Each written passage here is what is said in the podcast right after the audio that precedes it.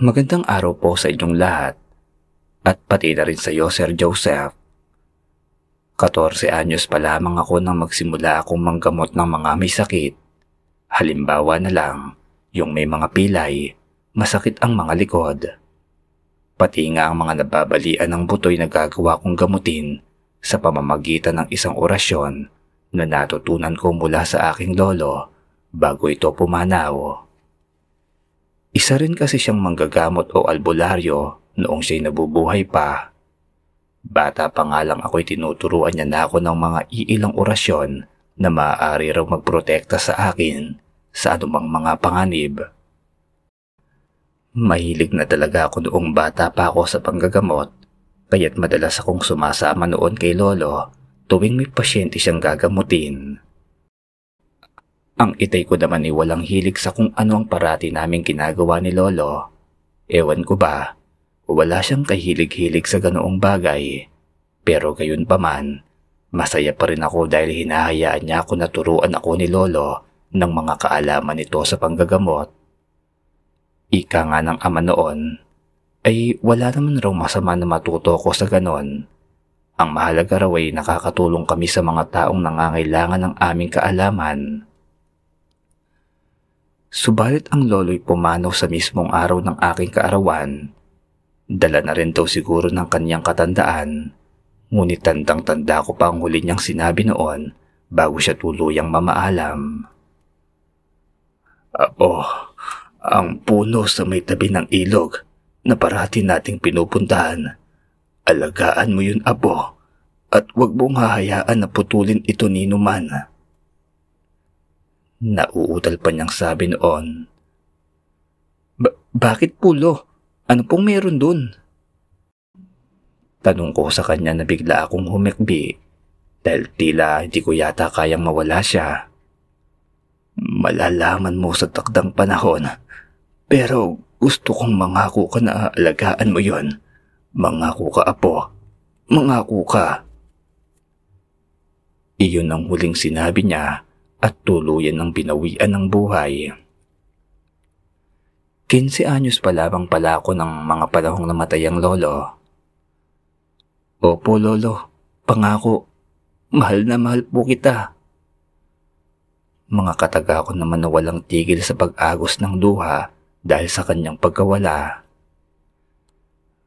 Mahal na mahal ko siya.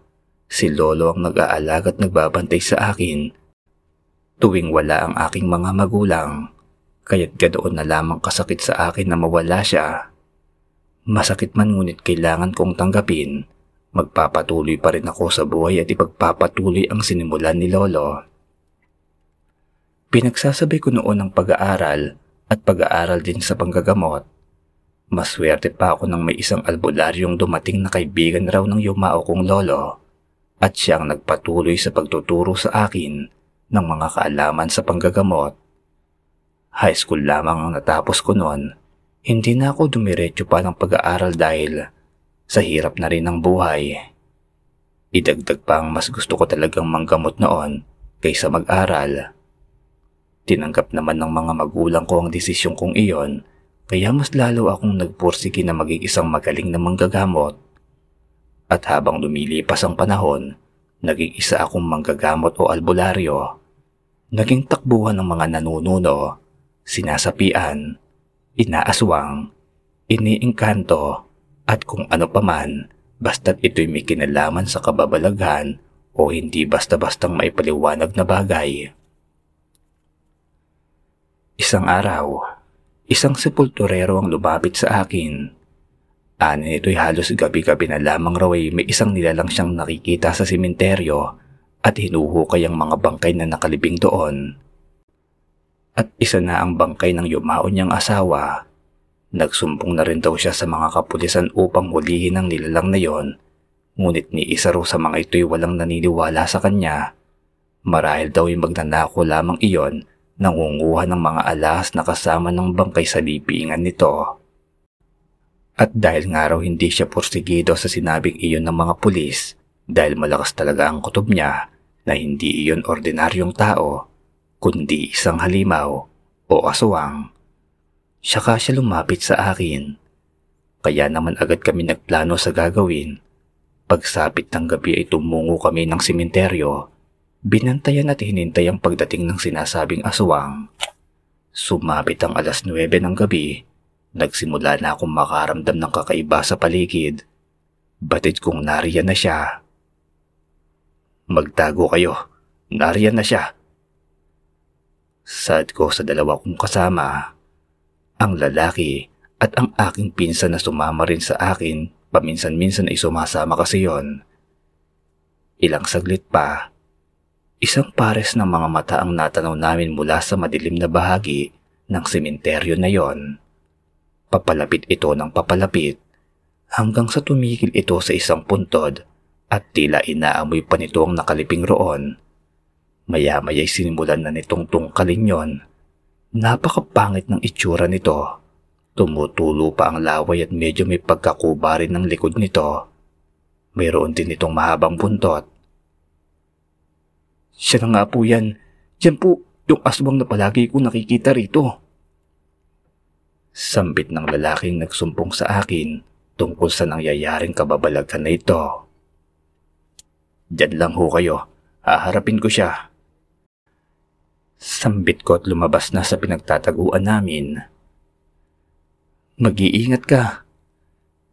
Pahabol na saad ng pinsan ko. Tumango na lamang ako. Lumapit ako sa kinaroroonan ng aswang bago pa man niya tuluyang mahukay ang puntod na iyon. Hoy aswang, itigil mo yan. Wika ako dito na ikibinaling niya sa akin. Umangil ito na tila nagalit sa pagdating ko at naistorbo siya. Hindi mo ako masisindak dyan sa paangil-angil mo. Kung ako sa'yo, tumigil ka na sa paghuhukay ng mga bangkay rito. Patay na nga sila nilalapastangan mo pa. Kaya kung ayaw mong may mangyaring masama sa'yo, umalis ka na rito at bumalik ka na sa pinanggalingan mo. Saad ko na nakahanda na sa kung anumang mangyayari. At sino ka naman? Para utusan ako. Hindi mo yata alam kung sino ako at kung anong uri ang pinagmulan ko. Ubika ng aswang sabay umangil. Wala akong pakialam kung sino ka man o ano ka. Umalis ka na rito kung ayaw mong mamatay ngayong gabi.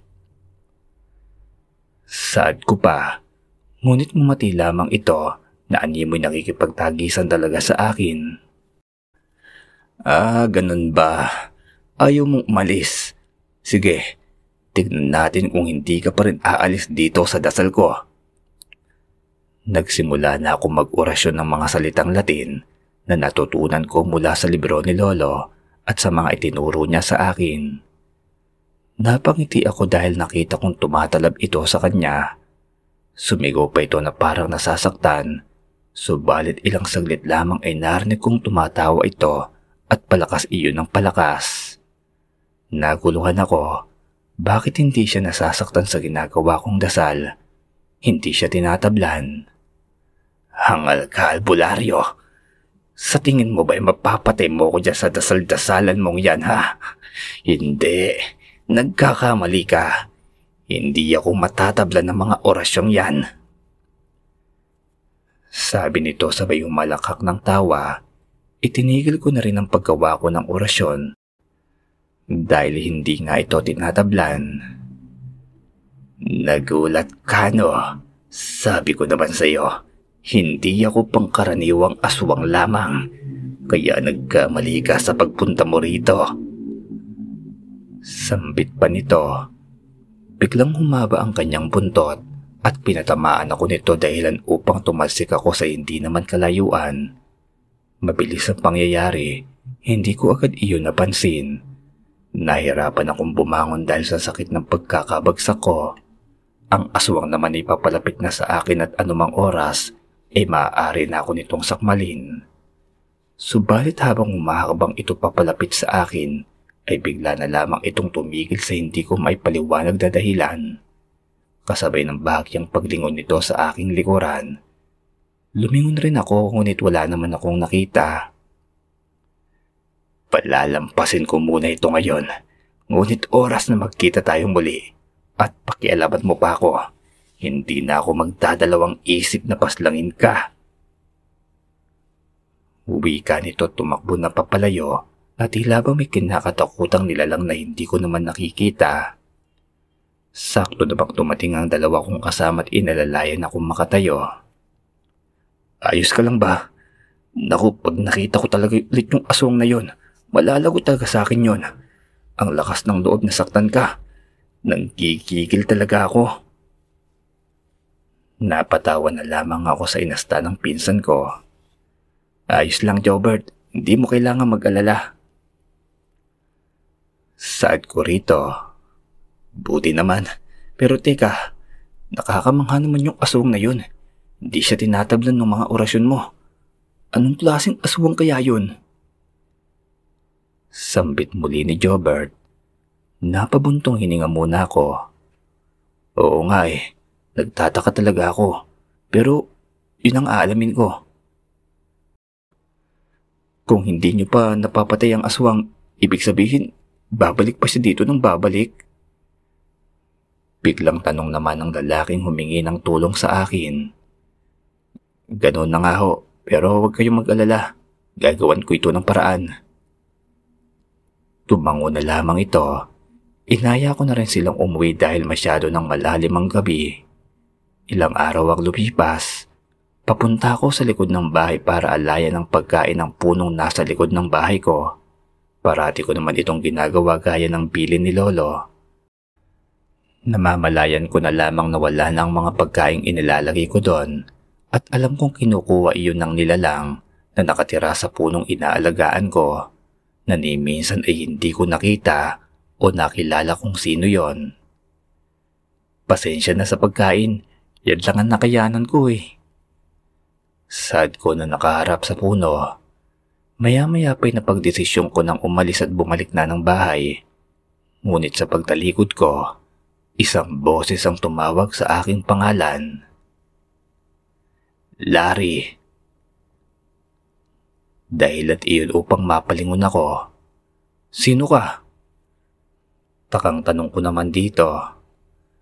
Ako ang nakatira sa punong yan at nais kong magpasalamat dahil sa pag-aalaga mo sa aking tahanan.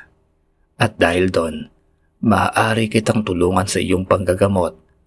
Maaari kitang handugan ng masigit na talino, kaalaman at kakayahan upang mas lalo kang humusay sa iyong panggagamot. Iyon eh kung nanaisin mo lamang Ngunit mula ngayon ay asahan mong parati na akong nakasubaybay at nakaalalay sa iyo, gaya ng pangako ko sa iyong lolo. Nakangiting wika ng babaeng engkanto. Ako nga pala si Mona at ikinagagala kong makilala at makausap ka sa unang pagkakataon, Larry. Sabing muli ng engkantong si Mona. Natulala naman ako na parang hindi makagalaw na tila natameme sa ganda ng babaeng aking nakikita. Ganoon ba talaga kaganda ang mga babaeng engkanto? Para siyang diwata. Ah, uh, um, ikinagkagal ko ding makilala ka. Nauutal kong sabi. Nanatili lamang itong nakatingin sa akin. Nakaramdam tuloy ako ng hiya. Bumuntong hininga ko.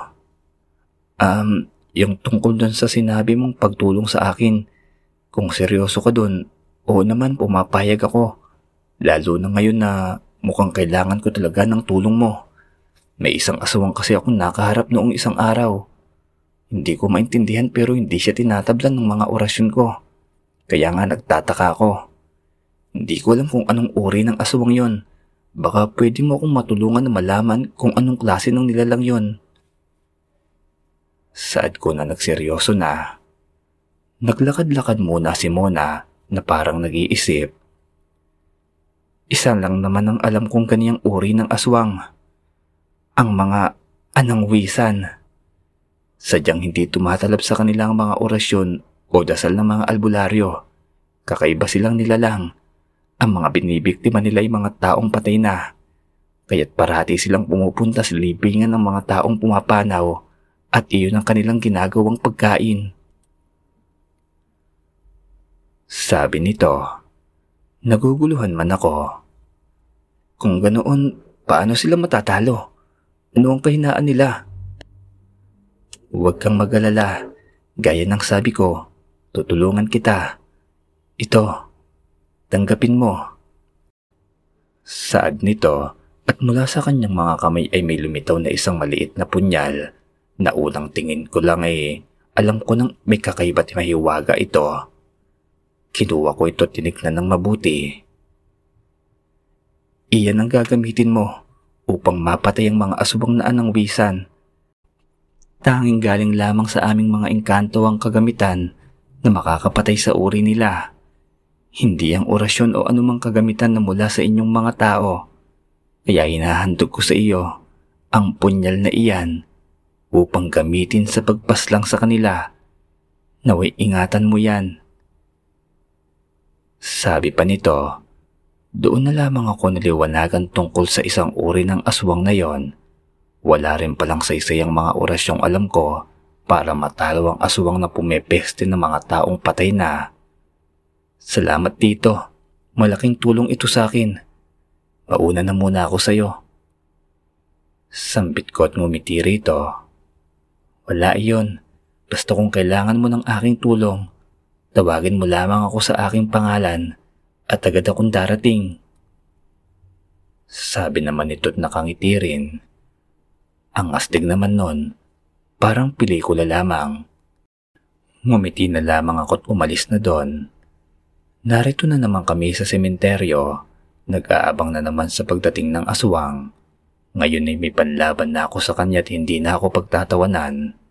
Ngunit sa pagkakataong ito, ay kaming dalawa na lamang ng pinsan kong si Jobert ang magkasama. Mga higit kalahating oras rin kami naghihintay ron. Hanggang sa unti-unti ko nang nararamdaman ang presensya ng aswang. Naganda na ako. Bago pa siya tuluyang makapag-ukay ng pangkayay lumabas na ako sa aking pinagtataguan at muling hinamon ng aswang. Ikaw na naman. Masyado ka talagang pakilamero. Hindi ka pa ba nadadala sa nangyari noong huli tayong nagarap? Mukhang ikaw na ang dumalapit sa sarili mong kamatayan. Sambit ng aswang na yon. Kung may mamamatay man sa atin, ikaw yon at hindi ako. Saka hindi ako inutil para sumugod dito ng basta-basta lang. Nakikita mo ba to? Ito ang papatay sa iyo at sa mga kasama mong baliw. Nakangisi kong saad Gumuhit sa itsura nito ang pagkagulat na may kasama na rin kaunting takot. Ang punyal ng mga ay kanto. Pa paano ka nagkaroon ng ganyan? Wala ka na doon. Mabuti pa. Simulan na natin ang laban. Sambit ko't naglakad pa ikot. Ganoon din siya. Nauna itong sumugod na agad ko namang nailagan ang bawat pag-atake niya iniiwasan ko lamang. Nababakas ko sa mukha niya ang galit at dahil sa galit niyang yon, malakas akong hinampas ng humahaba nitong buntot sa likod. Tumalsik ako at gaya noong una, ay malakas ang pagkakabagsak ko. Ngunit iyon talaga ang plano ko. Nagkunwari akong nawalan ng malay. Narinig kong tumatawa ito na animoy abot na niya ang tagumpay. Ramdam ko ang mga yabag nito na papalapit sa akin. Pagkuway tumalon at dumamba sa akin, nabalak itarak sa aking mga mahaba niyang kuko. Kita ko yun dahil nakamulagat ng kaunti ang mata ko. Ngunit naunahan ko siya. Pagmulat ko ng matay, siya ring pagtarak ko ng punyal sa kanyang katawan. Bago ito tuluyang dumamba sa akin, bumangon ako. Lumapit sa akin si Jobert at maya-maya pa'y unti-unting natutunaw ang katawan ng aswang hanggang sa tuluyan na nga itong maging abo, naiwan ang punyal na nakatarak sa kanya. Kinuha ko ito at pinagpagan. Sa wakas, tapos na rin. Buti nga sa'yo.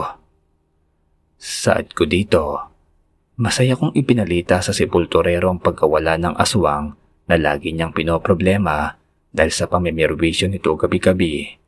At tuwang-tuwa naman ito agad nagpasalamat sa akin pero gayon pa man, hindi pa rin ako nagpapakampante dahil siguradong may pamilya yun na maaaring gumanti. Pero anumang oras ay handa ko sa pag-atake nila, lalo na ngayon na may hawak akong punyal na siyang makakapatay sa kanila. Hanggang dito na lamang po yung kwento ko.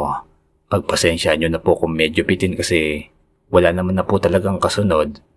Medyo hindi na po maganda istorya kaya tinapos ko na po dito. Yan lamang po. Maraming maraming salamat Sir Joseph. Ako nga po pala si Larry